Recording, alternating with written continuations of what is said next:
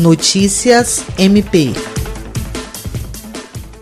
Após pedido do Ministério Público do Estado do Acre, Governo do Estado e Prefeitura de Rio Branco adotaram medidas para garantir a tradução para a língua brasileira de sinais em pronunciamentos oficiais, sobretudo durante a pandemia do coronavírus. O promotor de justiça Antônio Alceste Calil de Castro, titular da Promotoria Especializada de Defesa da Pessoa Idosa e com Deficiência, explica que instaurou o procedimento Notícia de Fato após o recebimento de denúncias feitas à Ouvidoria Geral do MPAC e oficiou o poder público para a tomada de providências. O promotor enfatiza que o serviço de intérpretes garante a inclusão e a interação das pessoas com deficiência auditiva e que o não oferecimento dessa ferramenta de comunicação limita o acesso à informação.